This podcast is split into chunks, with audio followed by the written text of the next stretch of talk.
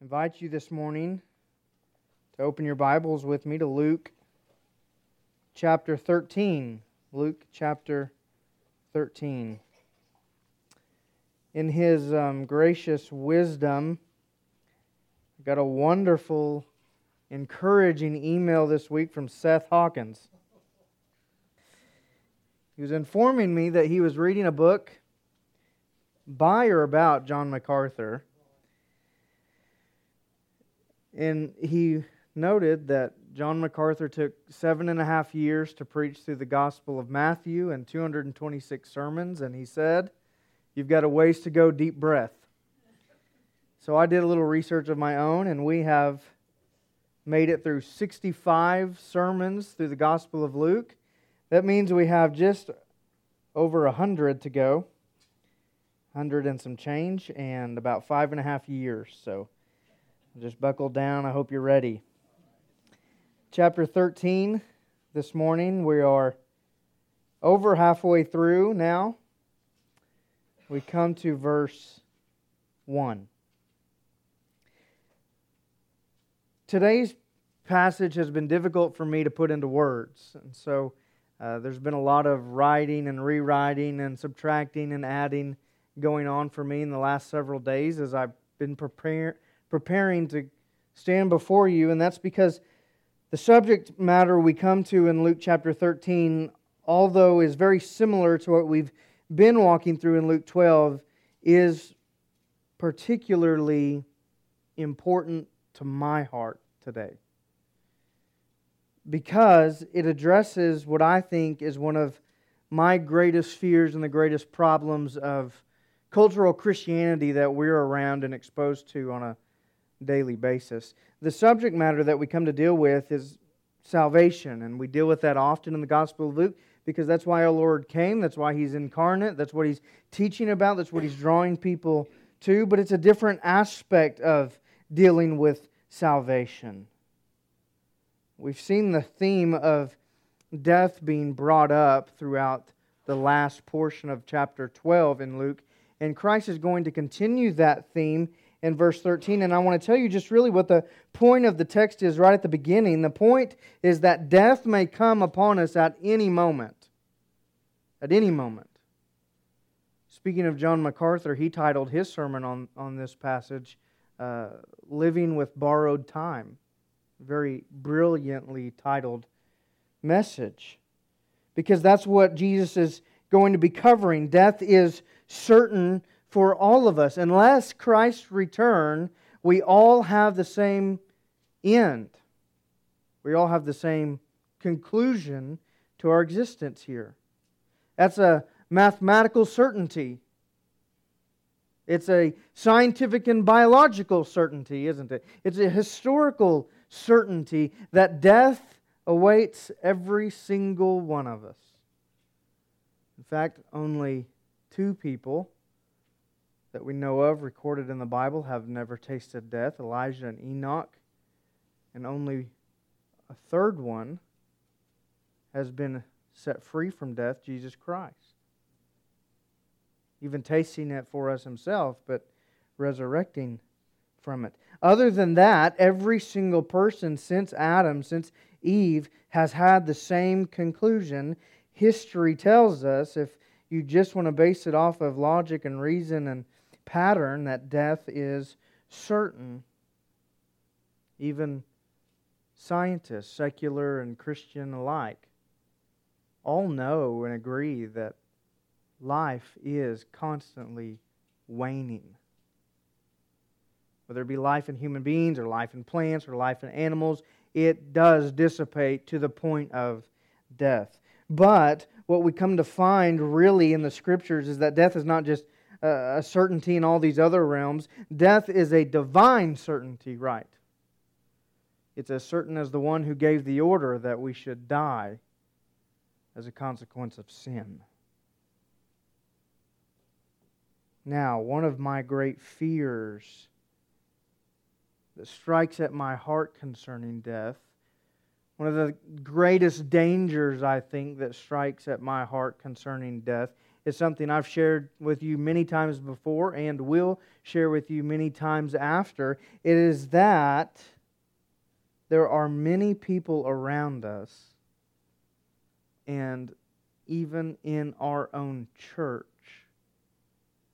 who claim Christianity, think they are saved, and in fact are not. Death is inevitable, death is certain. And we have to call people to be ready for death. And it's not some preacher's strategy or some uh, tactical uh, work to try to get people to come to a realization and, and strike fear in your heart. No, death is as certain as the words of Christ in Luke chapter 13. And my fear is there are going to be, be people, many people that I personally know, who think they are ready and they are not. in fact, that's how they'll enter into eternity. Thinking they are ready and they are not. We know Matthew chapter 7, right? There are going to be many on that day who stand before Christ and say, Lord, Lord, did we not do all this in your name? And Jesus is going to say, I never knew you. Many will stand before Christ thinking, I have a claim on salvation and I have a, a relationship with God and I have this or that that's going to allow me to dwell in eternity in heaven with Jesus forever. And they're going to stand before Christ and be judged, and He's going to say, Nope, you were mistaken. And it's not a mistake that we want to take lightly, is it? It's an eternal mistake. No reset button, no redo, no try again, no do better next time. It's an eternal mistake. One that we find, I think, people guilty of here in Luke chapter 13. So it's a it's a couple that a, passage that we face today that's coupled with the certainty of death and the lack of readiness for it.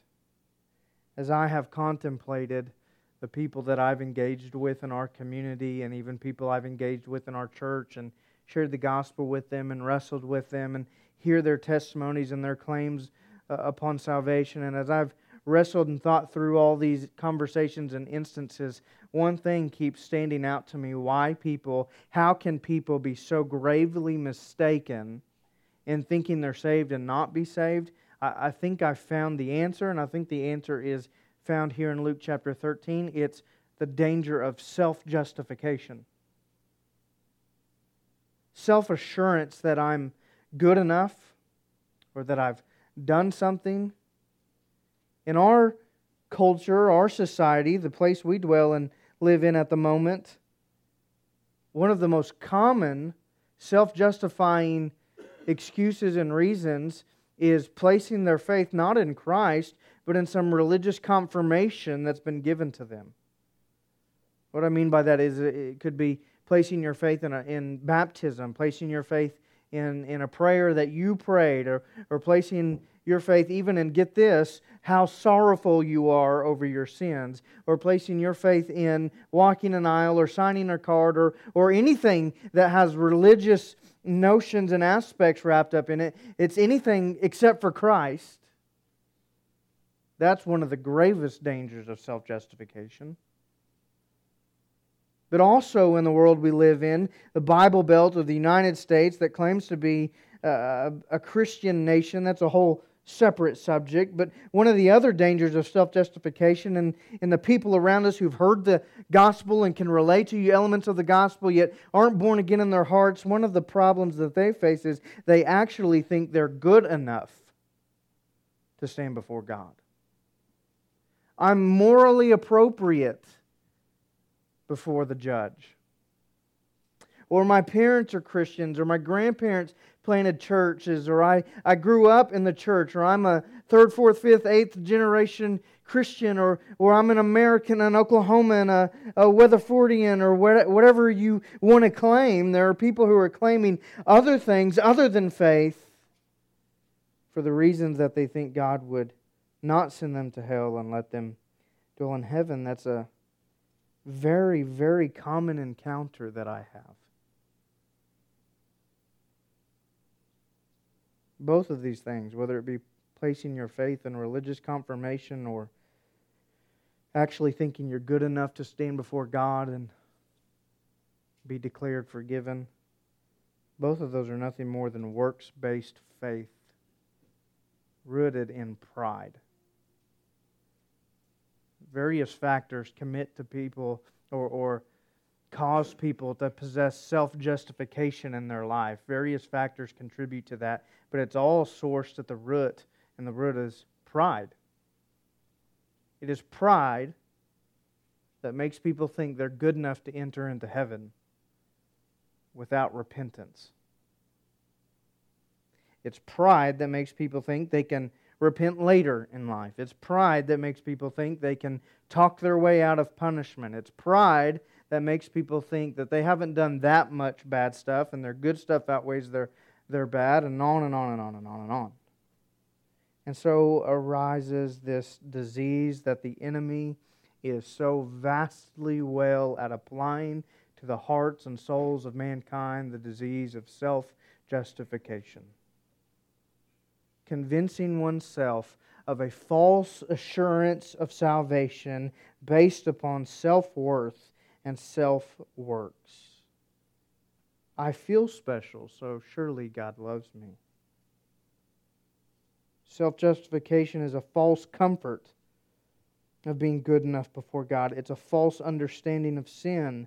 It's a false understanding of God's hatred towards sin. It's a false understanding of humanity, of the way to attain salvation. And and on and on and on and on and on. And when you couple these two factors, self justification and imminent death that may come at any moment, my heart is terrified.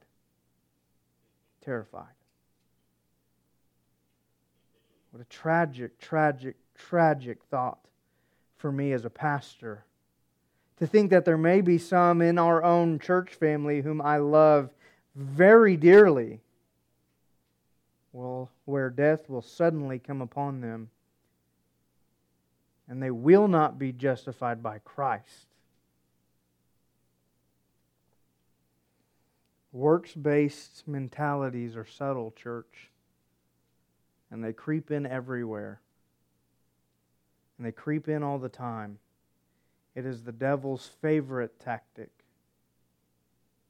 Whether we think we have to continue to earn God's favor or do enough good things before we ask for forgiveness, whatever it may be, the subtlety of works based faith creeps in and destroys until people are facing imminent death in self justification.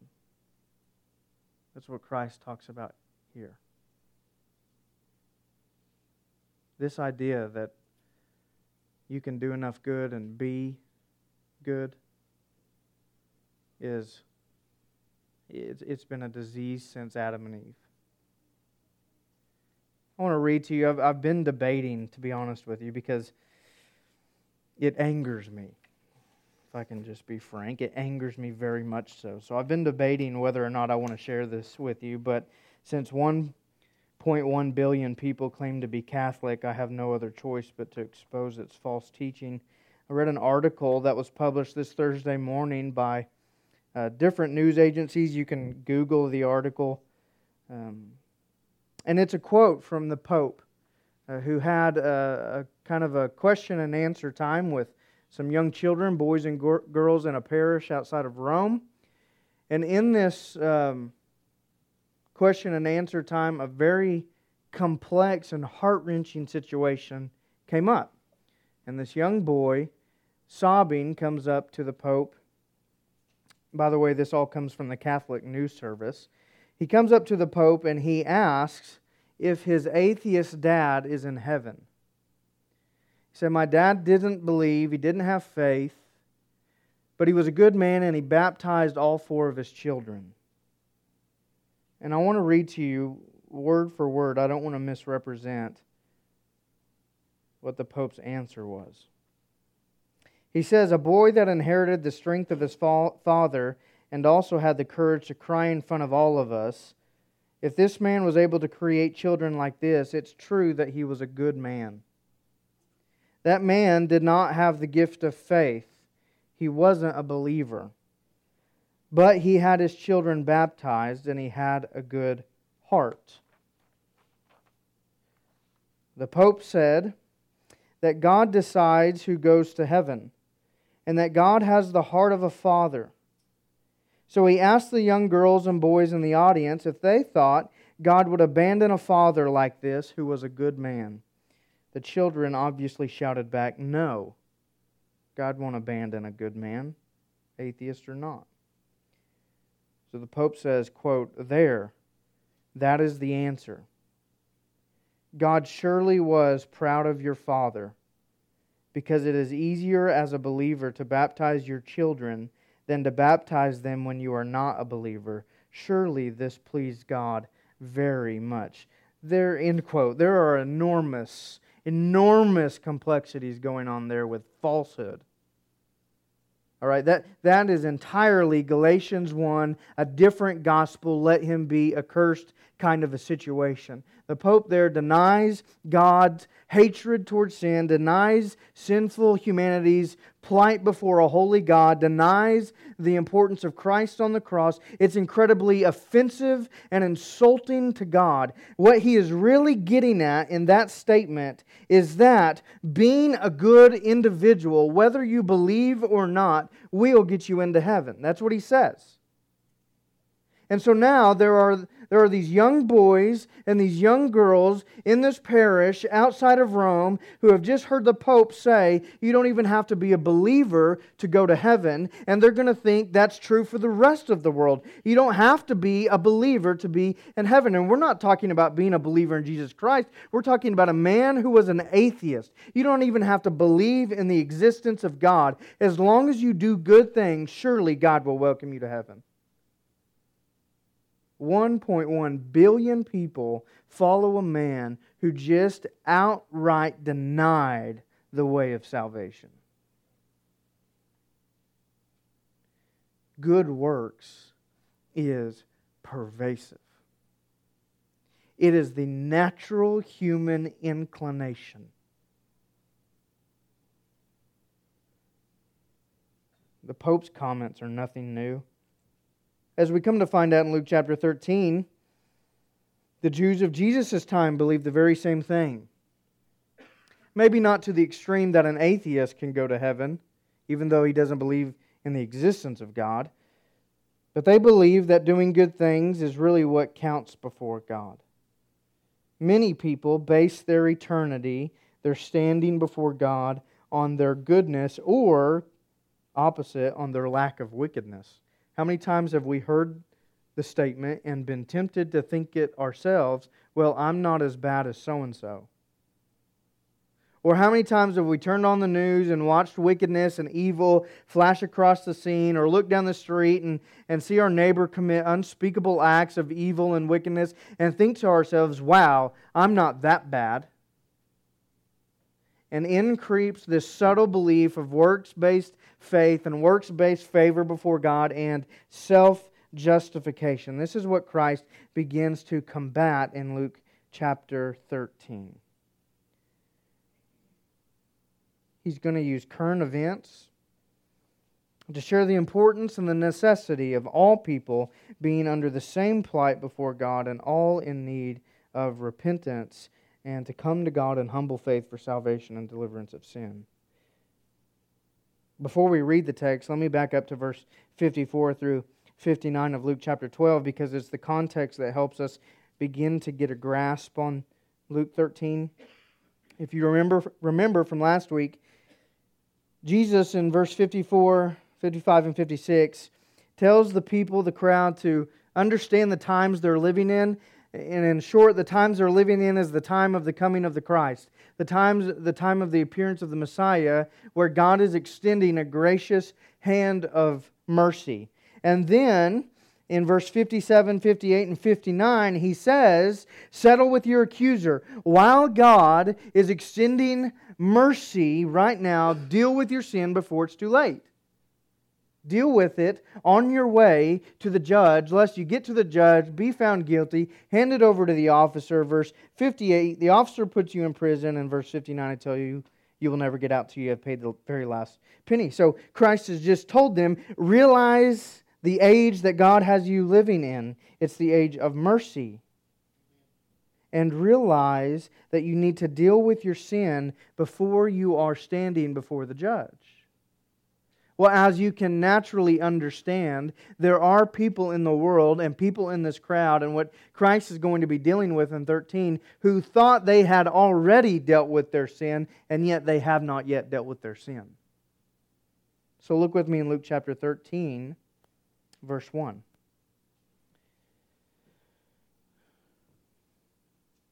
Jesus says there were some present at that very time who told him about the Galileans whose blood Pilate had mingled with their sacrifices. And Jesus answered them, Do you think that these Galileans were worse sinners than all the other Galileans because they suffered in this way? No, I tell you, but unless you repent, you will all likewise perish. Or those 18 on whom the tower in Siloam fell and killed them, do you think that they were worse offenders than all the others who lived in Jerusalem? No, I tell you, but unless you repent, you will all likewise perish. And he told this parable, verse 6. A man had a fig tree planted in his vineyard, and he came seeking fruit on it and found none. And he said to the vine dresser, Look, for three years now I have come seeking fruit on this fig tree, and I find None. Cut it down. Why should it use up the ground? And the servant answered him, Sir, let it alone this year also, until I dig around it and put on manure. Then, if it should bear fruit next year, well and good. But if not, you can cut it down.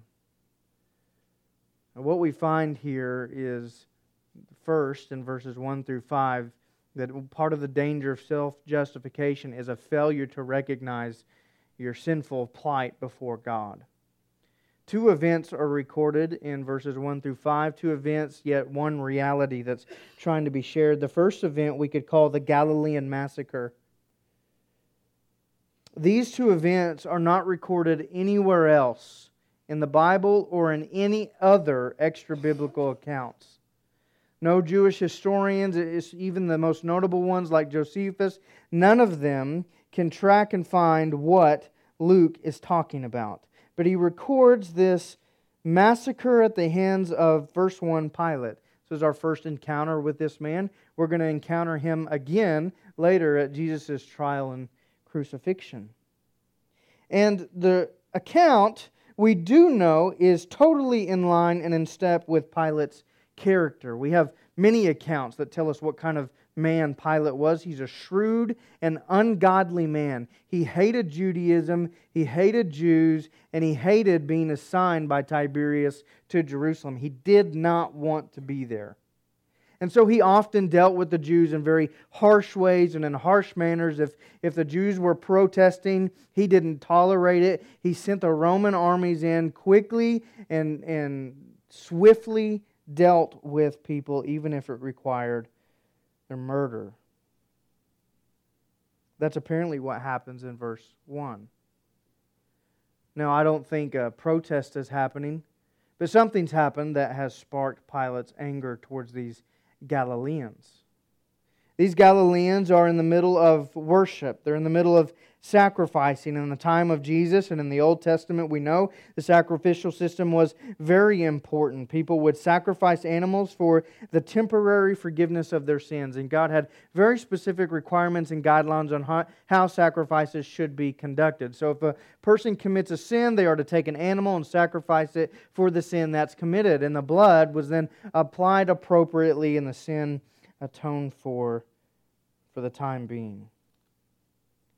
Now, if the sacrifice's blood had been mingled with something else or tainted, it was not acceptable. So we find Pilate doing two shrewd acts here. He's tainting the blood of the sacrifices to render them ineffective and unacceptable in the eyes of the Jews, and he's also murdering Jews and tainting their sacrificial blood with their own blood. Presumably, these Galileans were in the middle of sacrificing their own animals to atone for their sins when Pilate's massacre occurred, and he slaughters them.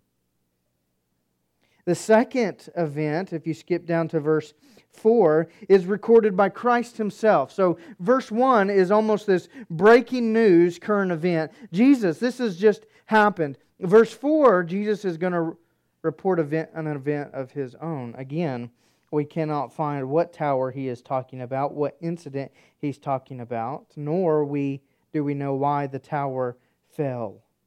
In verse 4, unlike verse 1, there's a number assigned. 18 people have died because this tower in Siloam fell and killed them. Now, maybe it was under construction, maybe it was under, under remodel, maybe it was old, maybe a disaster like an earthquake happened or something like that. We don't know. The point is, the tower fell, the tower killed people. Now, we know a little bit of Jewish mentality at this point in time. Not, in fact, nothing of this text is recorded what the crowd said word for word. We're just told in general terms, verse 1, that they're reporting and telling Jesus about the Galileans. We don't know how they told him. We don't know the exact language they use, and we don't really even know the motivation behind what they're asking and saying. But we do glean something from Christ's answer to this crowd. He answers the two events in the exact same way, almost verbatim, word for word. In verse 2, he says, Do you think that these Galileans were worse sinners than all the other Galileans because they suffered in this way? And then in regards to the tower, in verse 4, he says, Do you think that they were worse offenders than all the others who lived in Jerusalem? That's the common Judaism belief of the time. It's, it's karma, really. And Christ is rejecting karma here. He's saying that's not why they die. He doesn't offer a full explanation for the events that surround their death, but he says that's certainly not the reason for it. But Jews of the time would believe that if you suffered in such a way, it's because you committed some outrageous sin or it was God's punishment upon you. We find this so pervasive in their thinking. The disciples of Jesus say the exact same thing in John chapter 9. In verse 1, Jesus passed by and he saw a man blind from birth. And in verse 2, his disciples asked him, Rabbi, who sinned that this man or his parents that he was born blind? Jesus says it's neither. But the mentality is exposed there. He's blind because he sinned or his parents sinned. Who, who was it here? And that's not the case, Jesus says. We find the same line of thinking all the way back in Job's life, right? When his friends are with him and they're trying to figure out, Job, what kind of grave sin did you commit for all of these atrocities to happen to you? It was common thinking that these events, this suffering, these difficulties were punishments by God. Now, there is some truth to this, right? Disobedience warrants discipline, and sin has consequences. But Christ is being very clear here in today's text. This, this is not why the Galileans were massacred. This is not why the tower fell on them. The whole point is this the rhetorical question Do you think that there were sinners because these things happened? And Jesus' answer is no. I tell you, Unless you repent, you will all likewise perish. What he's doing here is he's putting these self justified people on the same level with everyone else. They think they survived such horrific acts because they were better than those who were worse and died because of a massacre, or died because of a tower falling. And Jesus says that's not the case. In fact, the very same calamity and conclusion awaits you, and it is death. Jesus uses current events, much like we should from time to time, to make a tremendous point, and he uses death itself to teach on the urgency of eternity, much like we should ourselves. And he says it's not how they died, it's the fact that they did die, and this death awaits you as well. It's impending, it's coming, and it's happening at any moment. Any moment. But for these individuals, self justification causes us to fail in self reflection. And self justification causes us to fail to see the frailty that is human life. Death awaits us all. The Lord doesn't memorialize these people. He doesn't salute them. He doesn't give a eulogy to them. And again, no attempt is made to explain or account for their deaths. That's not what he's getting at. He's not being insensitive to them. He's making a much more important point. The, the point is just like these whom the tower fell on and these who were worshiping and massacred, just like them, you do not know when your time is up. You think you've settled with your accuser, chapter 12, because you think you're better than those who were killed by Pilate and better than those who, who died in the falling of the tower. You think they were worse, that's why they died, and you are better, that's why you didn't die. And Jesus says, No, death comes to all men. These Galileans woke up, kissed their families, went to worship, had no idea this was their last day. These who might have been working on the tower or passing by the tower in Siloam had no idea that was their last traveling experience, their last day of work, their last day to see their families and their loved ones. And so it is even today. Millions of people have woken up today, kissed their families goodbye, walked out the door, and they will not return. Millions upon millions of people today have woken up and they will not go to sleep alive. Death awaits every one of us. What is the only tool that prepares us for it? What is it, church? It's salvation. It's faith in God. It's turning to Christ. It's exactly what Jesus says with the breath of his own mouth repentance. Repentance is the only thing that prepares you to face what is imminent in your life death. Nobody likes talking about death. Nobody wants to come to church and, and be reminded that they are fragile and that every single breath coming out of their mouth, their lungs, may just be their last. I want to come to church and feel good and be joyful. But therein lies the problem. Something so imminent, something so certain for each and every one of us, we want to ignore. Christ says, don't ignore, be ready. Don't ignore, but face it. Life Church, it's a gift, it's never a guarantee. We've said it before. You know it yourself. You are not promised tomorrow. You're not promised this afternoon. Hebrews chapter 9, verse 27. I'm sure some of you are thinking of it. It is appointed once for man to die, and then comes the judgment. Life is a vapor. Chapter 12, verse 20. Jesus has already shared this in a parable. Chapter 12, verse 20 God said to this man, who stored up abundance of goods and was trying to find satisfaction in his goods, he says, Fool, this night your soul is required of you. Reality that we all face is at some point in time, there will be no more oxygen in this body. The muscle that is my heart will no longer work. The activity that's working in my brain and the firing of the neurons and all of those things, it, it will cease. One day my eyelids will be shut and they will not open again until Christ comes and resurrects our bodies.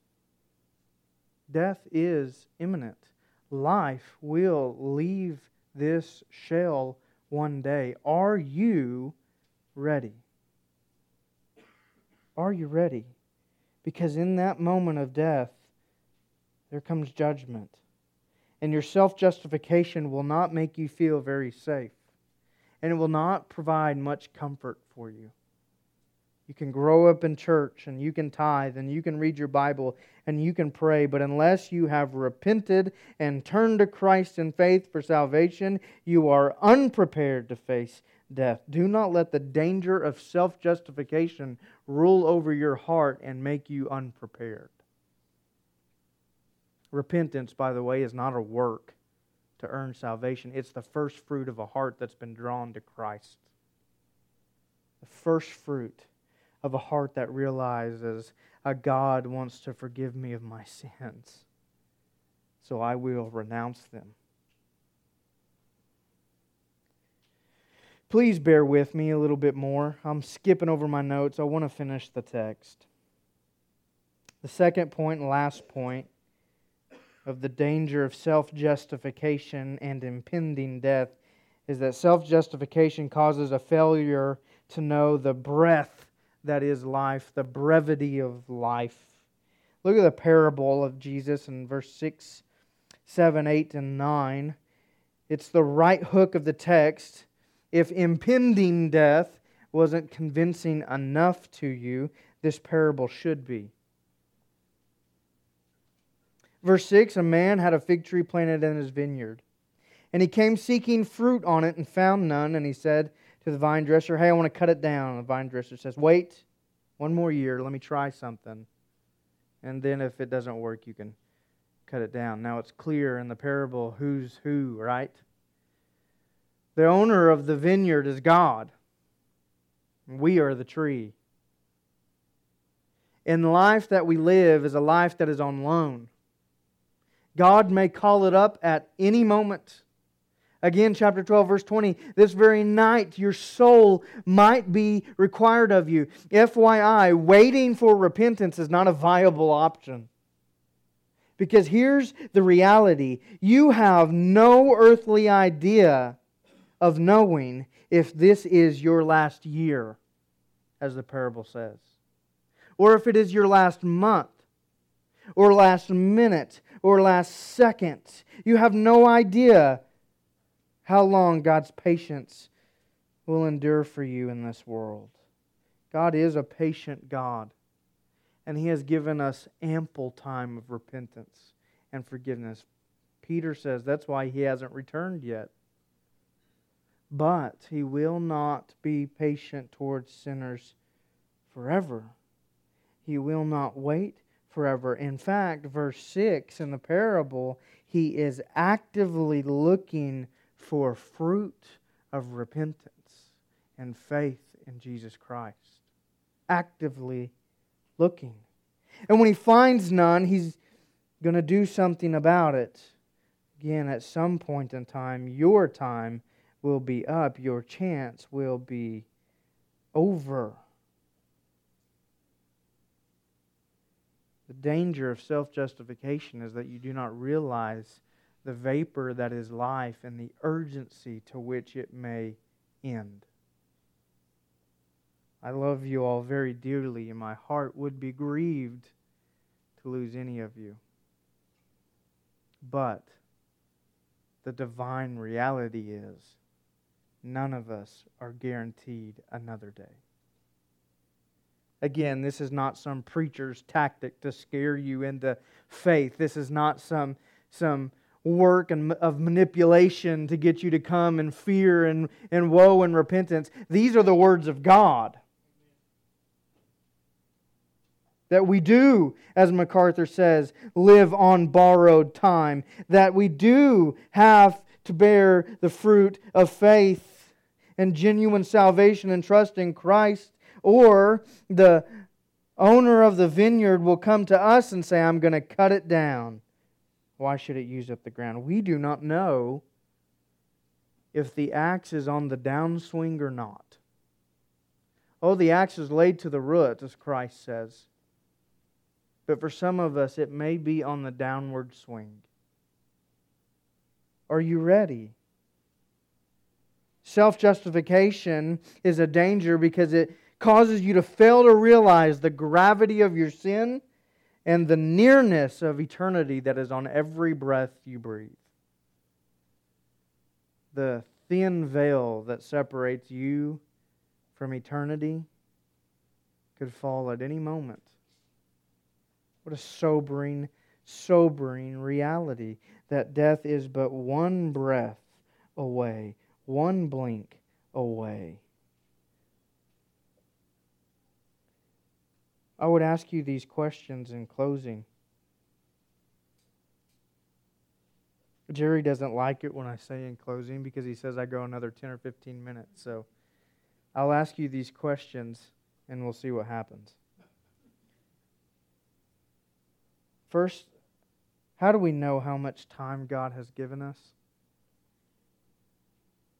How do you know? We have comfort in the scriptures, right? Each day is counted. The Lord knows the number of our days and He's planned them all out. He knows every step. Cares enough about us to know every hair on our head. But how do you know how much time God has given you? Again, I would ask, how do we know that we're not in our last year, month, minute, or second? For us Christians, how do we know if those around us are facing death? How do we know if God is calling our loved ones out of this world or not? The answer to these questions is obvious and clear. We do not know. We do not know if the Galilean massacre will happen to us. We do not know if the Tower of Siloam will fall on us. We do not know how or when we will die, but we do know that unless Christ comes back, we will die. And the answer of the Lord is the same to these people and the same to us. I tell you, unless you repent unless you turn to Christ and quit placing your confidence in yourself and place your confidence in Christ for salvation, unless you do that, you will all likewise perish. You will all likewise instantaneously enter into eternity, stand before the judge in the blink of an eye, and your self justification matters for nothing. Church, it is a striking reality, isn't it? And here is another fear of mine. I began with a fear, let me close with a fear. My fear is that we do not evangelize as if we believe in the danger of self justification and impending death.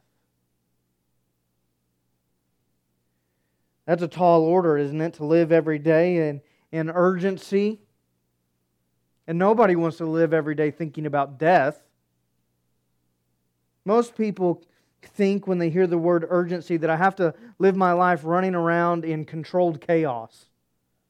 But that's not what we're talking about.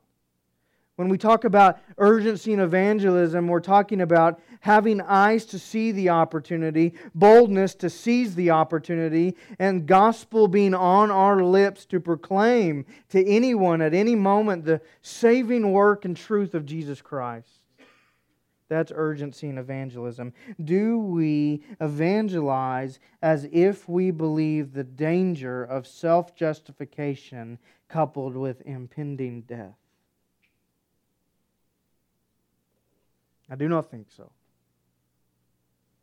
I do not. We do not. I do not think so. The danger in reality is real nonetheless. Most people out these doors, and some people in this room, and some of you can testify that this is how you used to be, are trapped in a very bad lie and downward spiral, thinking you're okay before God without being truly born again. And you refuse to think that death may come at any moment. Christ says you cannot afford to do that.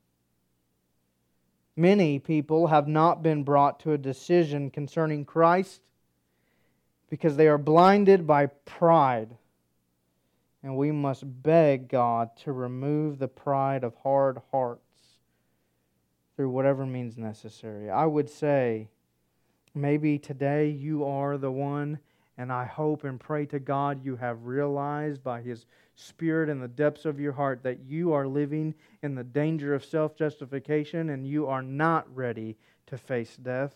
I pray God has put fear in your heart concerning the matter because let me tell you the good news. Today is the day of repentance. Today is the day of salvation. And as we talked about last week, God is still extending a hand of mercy in Christ. As long as there's breath in your lungs and the Lord hasn't returned, there's an opportunity of salvation. Be saved. The only thing that will alleviate the fear of judgment in your heart is Christ. Church, for us that belong to our Lord, let me say this. Today is the day of evangelism. If you care anything about the glory of the Lord and the going forth of the gospel and the lost around us, this should be the text from Christ to motivate you and challenge you to take the next step of obedience and evangelism. I don't expect us all to be converting people left and right. That's the Lord's work, anyways. Our victory is to be bold to share the gospel no matter what. Let us be that kind of people who believe that we're surrounded by a lot of people who think they're saved and are not, and death may come at any moment. Lord, I thank you for your text, and I thank you for these people who have been so patient to hear it this morning. They've endured a lot. And I thank you for their willingness to sit and continue to listen. All I can say now, Lord, is, is that we hope and pray you would minister it to our souls. I need this truth, God, to consume my life, to shock me into reality.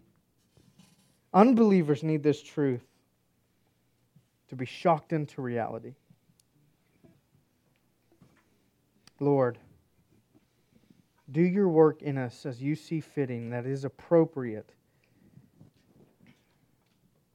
that we may be in conformity with this text and the admonition that you give and warn, that unless we repent, unless we realize the conviction of your Spirit and turn to you in faith, we will all perish like the worst of the worst. In Jesus' name we pray. Amen.